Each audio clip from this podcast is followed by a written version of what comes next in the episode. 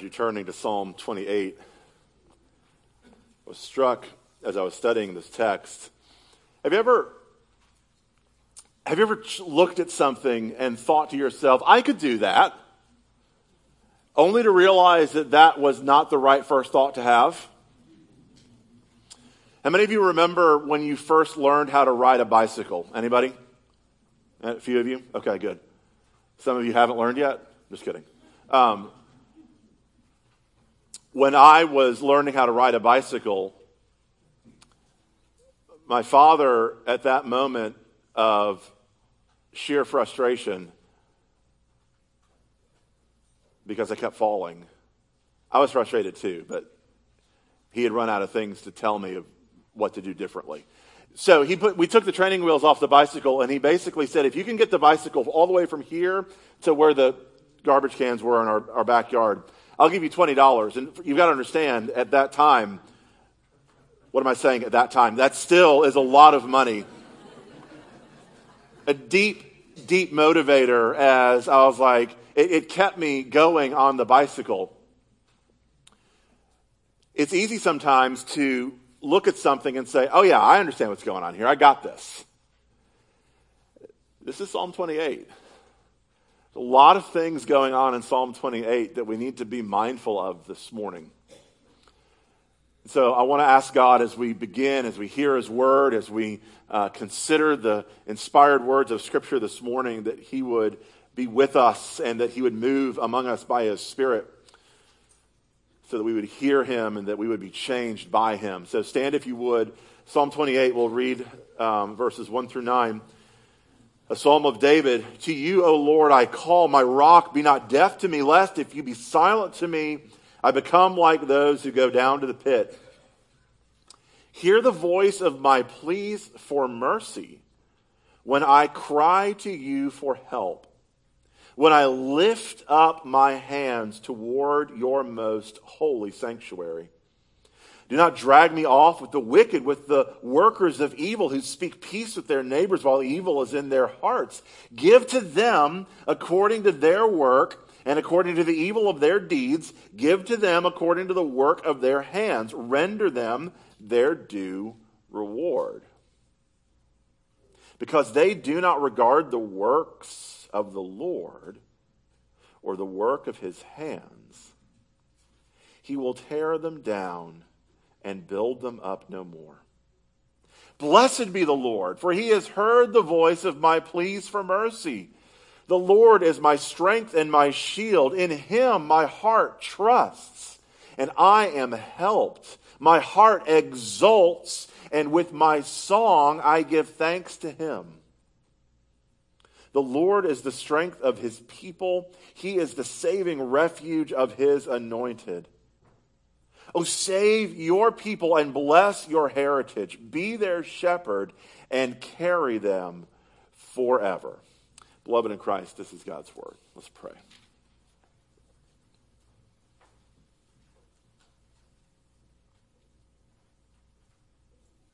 Father, would you give us a humility of heart and mind to hear your word? To hear it as, as, as it is graciously given to us. Not to shame us or to scorn us, but to sanctify us and perhaps even save us. Would you be with us, we pray? And after you've done your work and after um, you have accomplished your purposes, would you then receive all the glory and the praise and the honor? For we ask these prayers in Jesus' name. Amen. Be seated if you would. So, we've been learning about different types of prayer over the course of this summer. Um, and we've considered various categories of prayer. We've looked at the Psalms of, of meditation, where we have prayed uh, our hearts into the truth of God. We've looked also at Psalms of confession, where we have prayed our hearts out of sin and guilt. Um, we've looked also at Psalms of lamentation, where we've prayed our hearts through trouble and suffering. So, this last category, these last three Psalms that we're going to look at over the course of this summer series are Psalms of petition and refuge. These are Psalms that look ahead into the future. And they go to God and they ask Him to work out His justice and His love in history. This is when Jesus taught his disciples to pray in the Lord's Prayer. He said, Your kingdom come and your will be done on earth as it is in heaven. So these Psalms of refuge, these Psalms of petition, are, uh, are, are seeking God to work out his justice and his love. Now, I'm going to spend three weeks on this. In the first week, we're going to look at praying our fears. This would be why would we pray these psalms in the first pray, in the first place? And a lot of times, it has to do with what we're afraid of, not in our present, but what we see coming down the line. Now, you might be wondering what this particular psalm is about, and so I want to give us three main points that all kind of tie into this one big idea in praying about the future in the midst of the present. That is, in praying about what has not yet happened in the here and now. There are three things that we must do. The first thing we have to do is bring our petitions humbly. The second thing that we need to do is attend our own hearts. And then the third thing that we need to do is to remember the promises of God. Now, the first thing that I want you to see is bring our petitions humbly. Now, we're going to move around a little bit in the Psalms. So keep your, uh, your copy of the scripture, whether it's your Bible or the insert in our program, handy as we look at these things. This psalm invites us into an honest conversation with God about bringing uncertainty before the Lord and trusting Him to act. And this is an incredibly good thing. This is, this is the grace of God that we are able to come and bring all of our uncertainty and all of our, um, all of our fears before Him, not only just so that He hears us, but we believe that He's going to act. He, we believe that He's going to do something about it. Now, what are the things that David is, uh, is asking God to act towards? The first one's pretty obvious. If you look at verse 4 in the psalm, look at what David says. Give to them, that would be the ones who are doing wicked, according to their work and according to the evil of their deeds. Give to them according to the work of their hands, render them their due reward. What's David asking for here? David is praying for justice. David is praying for God to do justly for God to act and to see that there is wrong happening in the world, and in so doing, to act justly. When you read about all of the injustice in the world, it is not difficult for us to feel that same cry welling up within us, right? How many of you were horrified when you read in the news about this, uh, this, this ramshackle compound in New Mexico where allegedly there were people being trained to shoot schools? My heart's broken for the innocent children, and my heart cries out for the justice of God to come against those who would perpetrate such evil. We see all around us reminders of evil and reminders of injustice. And it causes us a great heaviness of heart. It causes us to cry out to God.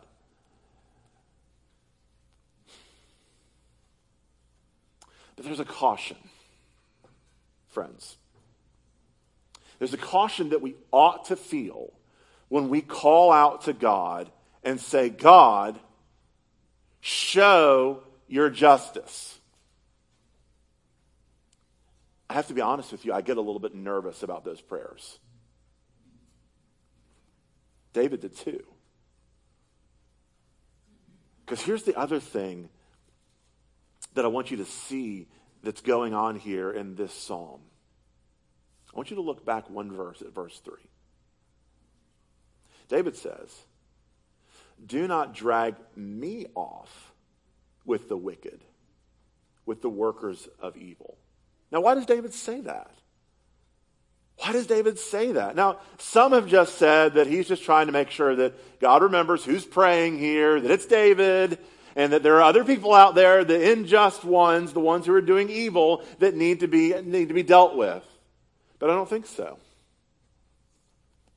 Why would then David be if he was if David was so sure about his own standing before God, why would David also be crying out for mercy himself? Do you see that? You see what I'm talking about? David cries out for mercy. David's praying that God will not drag him off with the wicked, with the workers of evil. At verse 2, David says this Hear the voice of my pleas for mercy when I cry out to you for help.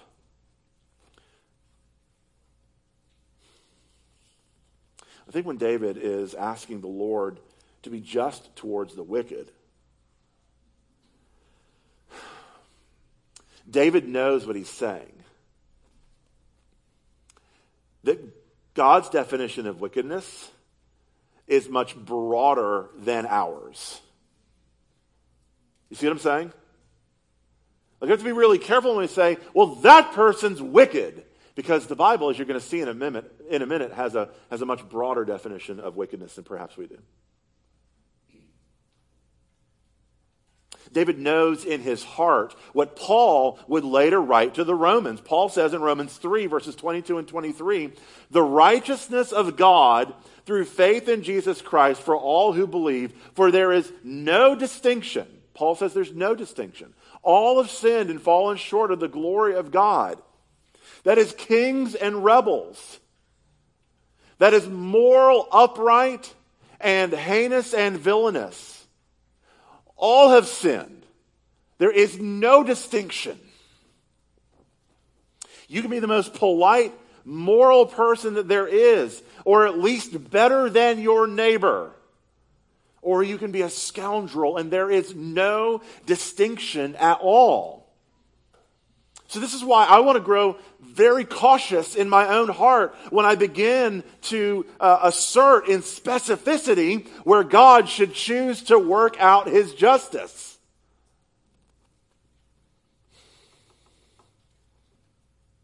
But what's our hope? See, what David was, uh, what David was unsure of in, in terms of Am I, am I the wicked one? You see, this is where in, in light of the cross and in light of Jesus, we can know something that David, uh, David did not know in fullness. Look at what Isaiah prophesied in Isaiah 53 verse 9. Because it's not just about, am I humble enough? Our humble, our humility is bound up, it's wrapped up in Jesus' humiliation. Isaiah 53 verse 9 says this, and they made his grave, that would be the servant who suffered, with the wicked and, a, and with a rich man in his death, although he had done no violence and there was no deceit in his mouth. David was not dragged away with the wicked because Jesus was dragged away with the wicked. You and I are not dragged away with the wicked because Jesus was dragged away with the wicked in our place. Because we have been spiritually united to Christ in his death, God treats us as if we have already been executed for our sins and paid our debts.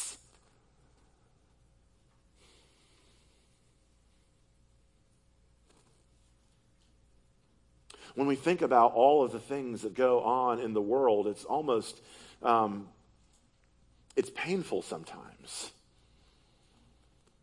And this is the beautiful thing about Christianity. You see, it's not simply a question of, am I, am I going to church? Am I reading my Bible? Am I having my quiet times?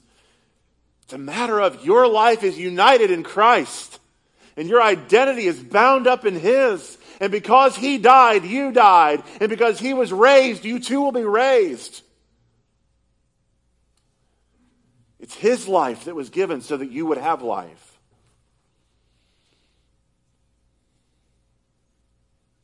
So, what was David's definition of wickedness? What was, what was David seeing here that we ought to pay attention to? And this is the second thing. So, the first is bring our positions humbly, right? We want to be really careful about going before God and say, Hey, God, Justice. We need justice. This is unjust. There's bad things happening in the world. Okay? Be careful. Be humble. Because here's the second thing I want you to attend to your own heart. You and I need to attend to our own hearts. Look with me. What was, what was David seeing in his own heart? What was it that he was seeing that is wicked? The first was relationships with other people. Look again at verse 3. Look how David describes what the wicked people were doing. Do you see it? Do not drag me off with the wicked, with the workers of evil, who speak peace with their neighbors, while evil is in their hearts. What does this mean? Okay. Um, how many of you uh, are native Southerners? Quick show of hands. Thank you. Just checking. So if you understand, uh, if I say bless your heart, do you understand what's happening right now? Okay. Bless. Okay. So you may have experienced this before. Um, it's a way that we in the South try and maintain comport politeness while still really trying to get, get our point across. You may, uh, the person that's being talked about does or says uh, really annoying or aggravating things, uh, and you speak to them. Uh, when you speak of them, you say, bless their heart. They were chewing loudly again, bless their heart, or whatever the thing is. This is not actually you calling down a blessing on them. It's a way of speaking peace about your neighbor when in fact what you really are doing is nourishing evil in your own heart towards them.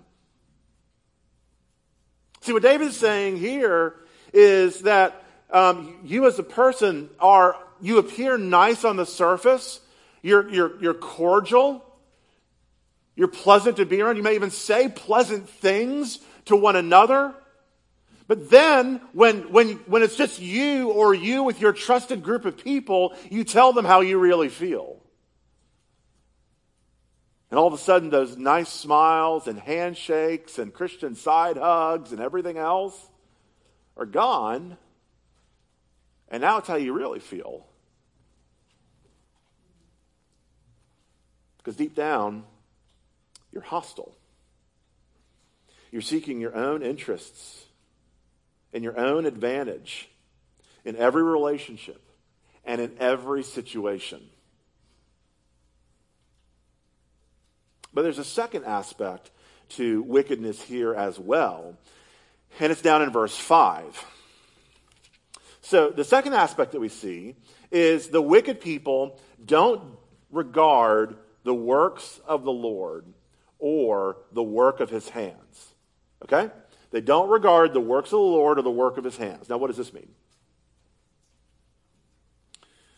It is not so much that the people are living in disbelief so much as they are living in disregard. Let me say that again. It's not so much that the people are living in disbelief, they are living in disregard. Now, what's the difference? They have become functional atheists. Functional atheists. They may even verbally profess to love God, believe in God, but deep down they are practical, functional atheists. They may, may be completely moral, completely upright but what is driving it all, what's going on down deep in the core of their being, is, is not coming from a place of dependence on the Spirit. It's all self interested. It's all self motivated. It has completely left God out of the equation. And the morality right? The uprightness, the politeness, the being a good citizen that everybody else sees. This is not a politeness or a morality or an uprightness to advance God's kingdom at all. It's rather simply practical for them. It makes them feel good. It makes them feel superior. It makes them feel like they're at least not as bad as their neighbor down the street is. Bless their hearts. Their thoughts, their emotions, their desires, their choices are not driven by what would bring God the most glory, what would advance the kingdom of God more in the world, but are instead being driven by what would bring the most happiness, ease, and comfort to them in the moment. You see the difference? Do you see what David's saying?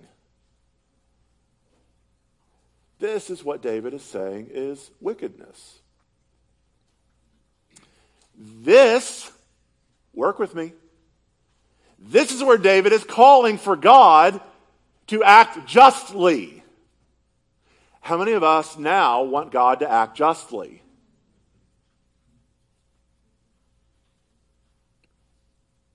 See, it's it's right for us to be humble about our own hearts and prayers. And I'm not, look, I'm not saying this to scare you. And I'm not saying this to, to, to bring uh, fear into you. But, beloved, the unique access that we have to pray is not to our best buddy. It's to the God of the universe who holds all things together by his single spoken word. It is the God who formed us, and if that God ever so desired, we cease to be. And yet, because of Jesus, because of God loving us and condescending to us and humiliating himself on behalf of us, we now have access to him because we are united to the Son whom God loves.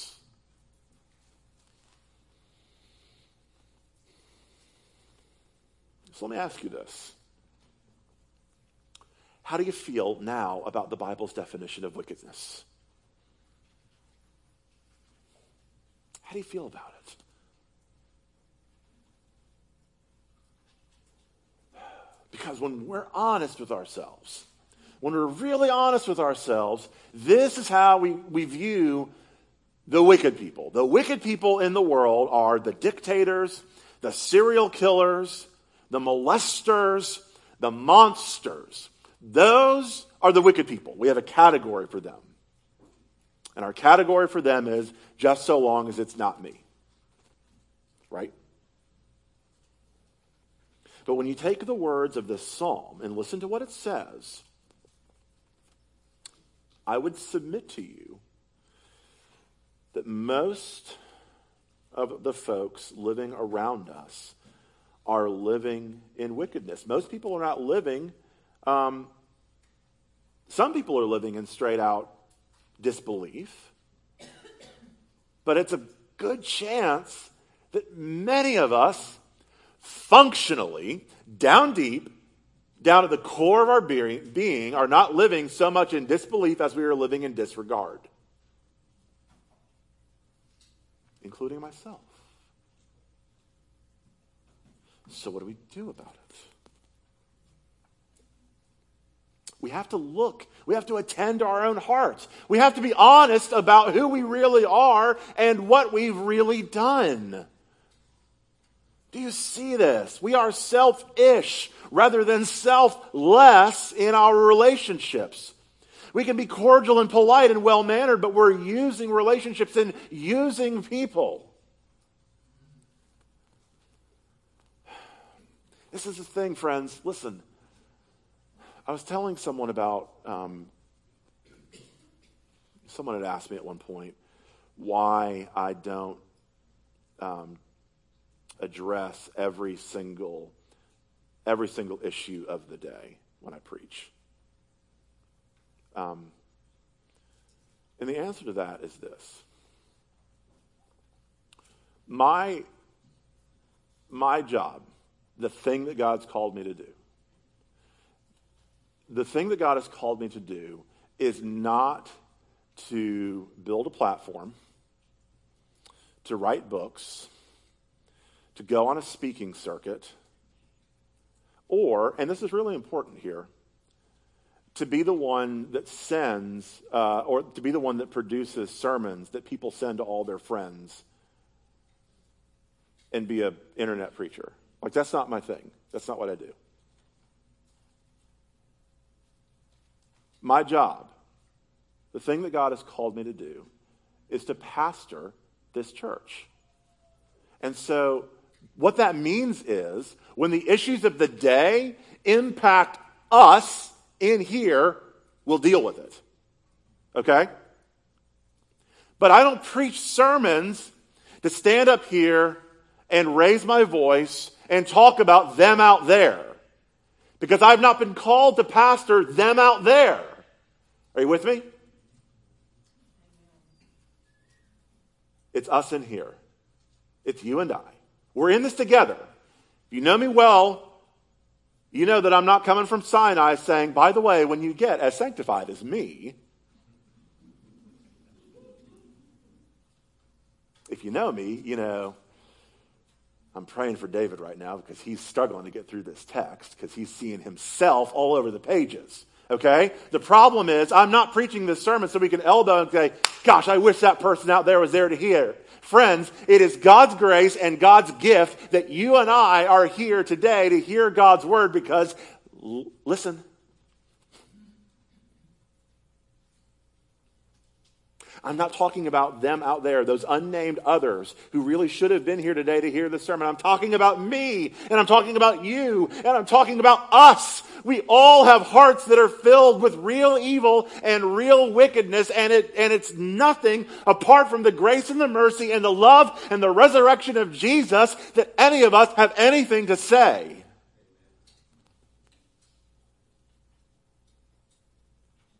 And what that means is because you've been united with Christ in his death, in his burial, in his resurrection, and because flesh has gone to glory one day, your flesh and my flesh will go there as well. That gives us the ability to then be honest with ourselves, to look at our hearts with eyes that are not um, giving ourselves excuses like, I'm not that bad. I'm not the one he's talking about. He said he's talking about everybody in the room, but he didn't mean me. Yes, I did. Sorry, Tom.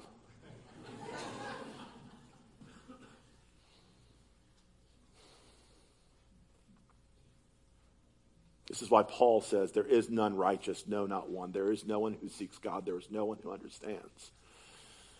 So, what do we do? See, now that we've set the stage, we can talk about prayer. right? Now that we've set the stage, we can talk about prayer. Because in order to really be mindful about what God is doing, first of all, we approach God with humility, right? We don't presume anything upon God. The second thing that we need to do is attend to our own hearts. Attend to our own hearts. This is who I really am, and this is what I've really done. But it's still an incomplete thought.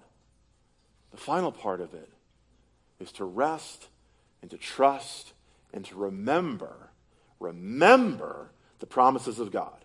Okay? Let's keep going. Last point. So I want to look now at how David prayed this petition psalm. There are three things that we learn about his belief that underlie his request. How did he pray the psalm? When he came and he saw injustice in the world, when he saw things that were, um, that were disturbing and, and fearful, what did he do? What were the beliefs that, underlie, that were undergirding his prayer? And some of these you can see from his posture. You can see this back in verse 2. Hear the voice of my pleas for mercy when I cry to you for help, when I lift up my hands toward your most holy sanctuary. There's two things that I want you to see right there about his posture in lifting up of his hands. Okay? Now, um, depending upon what uh, Christian tradition you have come from, um, you are familiar with uplifted hands as a posture of worship, right? A lot of times, uh, if you have come from a tradition that is uh, very charismatic or very expressive in your worship, your hands are lifted like this, okay? If you're more reserved, your hands are lifted like this. If you're Presbyterian, your hands are lifted like this. Okay?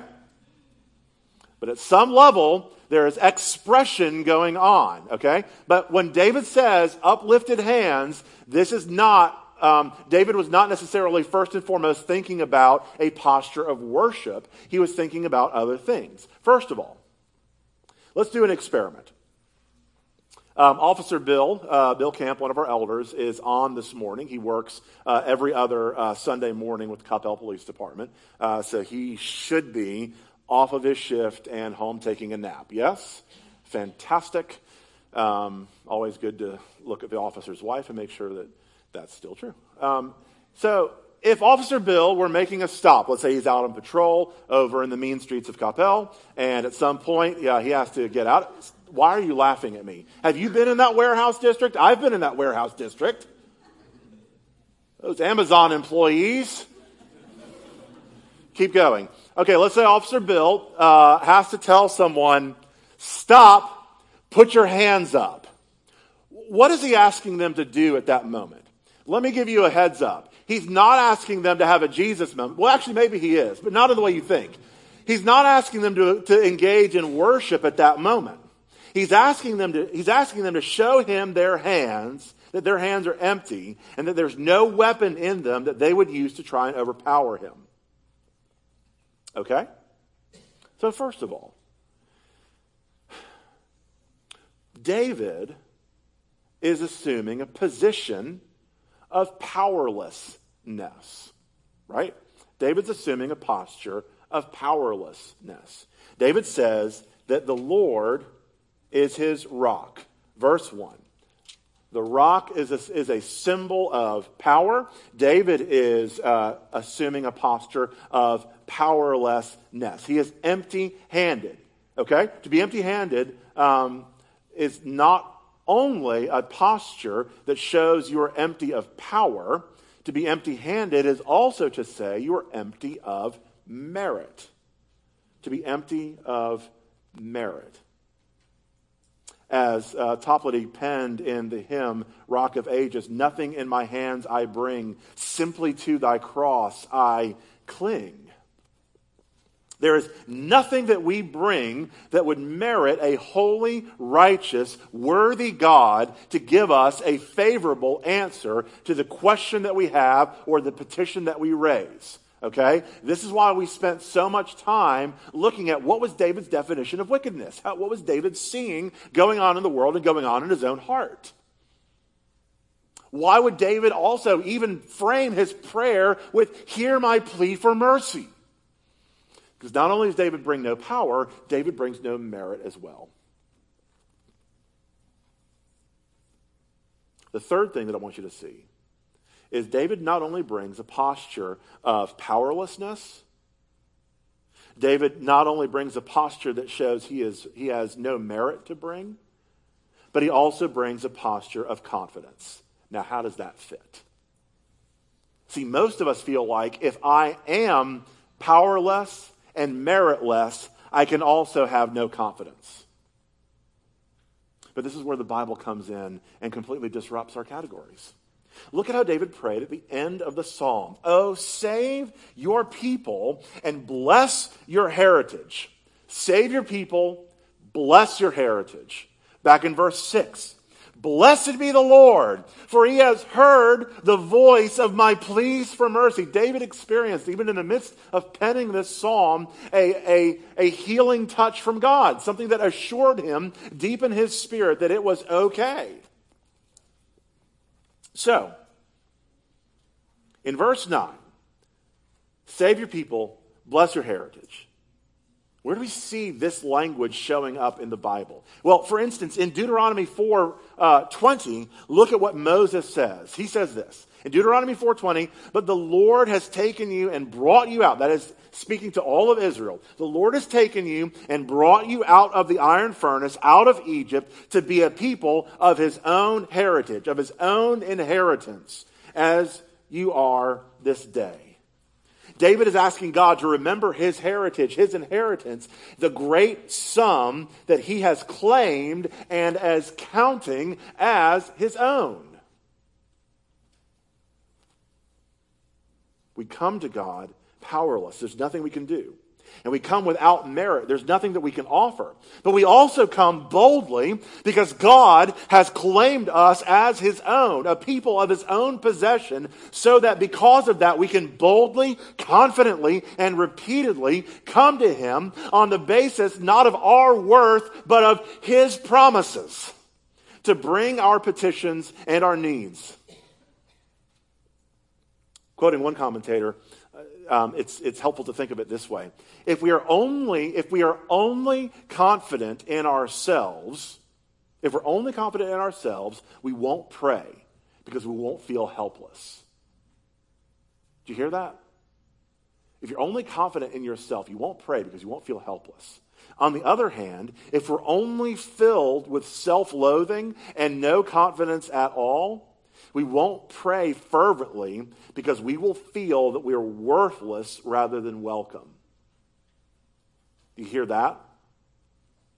One extreme is to say, I've got this, I'm good, I don't need to pray right now. The other extreme is, how could I possibly pray? There's no way God would hear me. But the good news is that we need, because of Christ, we can balance our humility. We don't deserve this with our confidence, not in ourselves, but in God and His promises of grace to us in Christ Jesus in order to pray our petitions and our fears. David unwittingly points us to Jesus. In verse 8, the Lord is the strength of his people. He is the saving refuge of his anointed. In Hebrew, the word for anointed is Messiah. So, as a Christian, as one who has been saved by Jesus, listen to what you can now do. In full honesty, you can pray this psalm as your own. You can say, Father, I deserve to be dragged off with the wicked. But I also know that you will uphold your anointed one. And I am his. Answer my prayer for the sake of the anointed one, Jesus. In him I am your treasured heritage. I know that because you gave him up, I know that because you gave him up so that you would gain me. Do you hear me? The way that we get our, um, the way that we find our orientation in a disorienting world is to, with humility and honesty, go before God and say, This is who I really am, and this is what I've really done, but this is who Jesus is, and this is how He's claimed me as His own, and I'm not who I once was, and I'm not who I yet shall be, but I know this I belong not to myself, but to Jesus.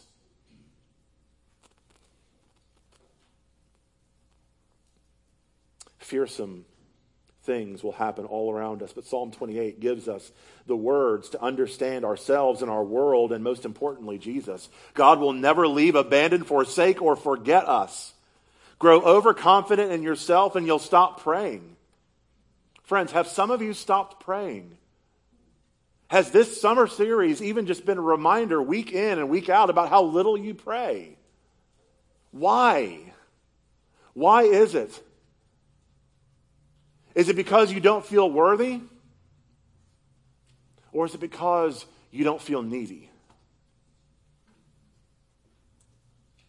We stop praying when we stop feeling our need. And we're afraid to pray when we don't feel our worth.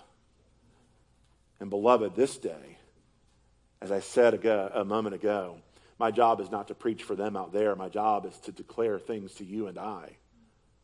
So if you've heard nothing else, hear this. You've got no place to run. You're not worthy enough and you're not able enough, but you're welcome. You're welcome to come to God and you're welcome to bring your fears and your needs and everything else to Jesus. Because he was made, his grave was made among the wicked so that you would never know what a grave was like. You would pass through death, but death wouldn't hold you. You would have life. So some of you stop praying. What are the warning lights? What are the, what are the, what are the big flashing lights on your dashboard saying? Do you need to repent of your pride and recover your humility and need? Have, or have some of you stopped praying because you're sure that you've alienated God? Beloved, listen, if you're in Christ, you're not forgotten, you're forgiven. There is nothing that you can do to separate yourself from the love of God in Christ Jesus. Do you hear me?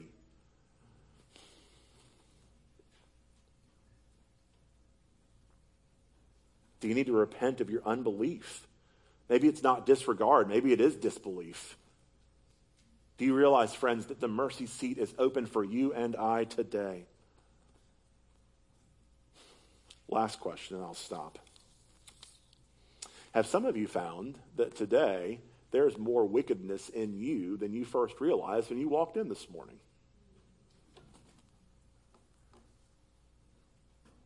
Maybe there is more disregard instead of disbelief. Friends, listen, there's grace for you this day as well. Come.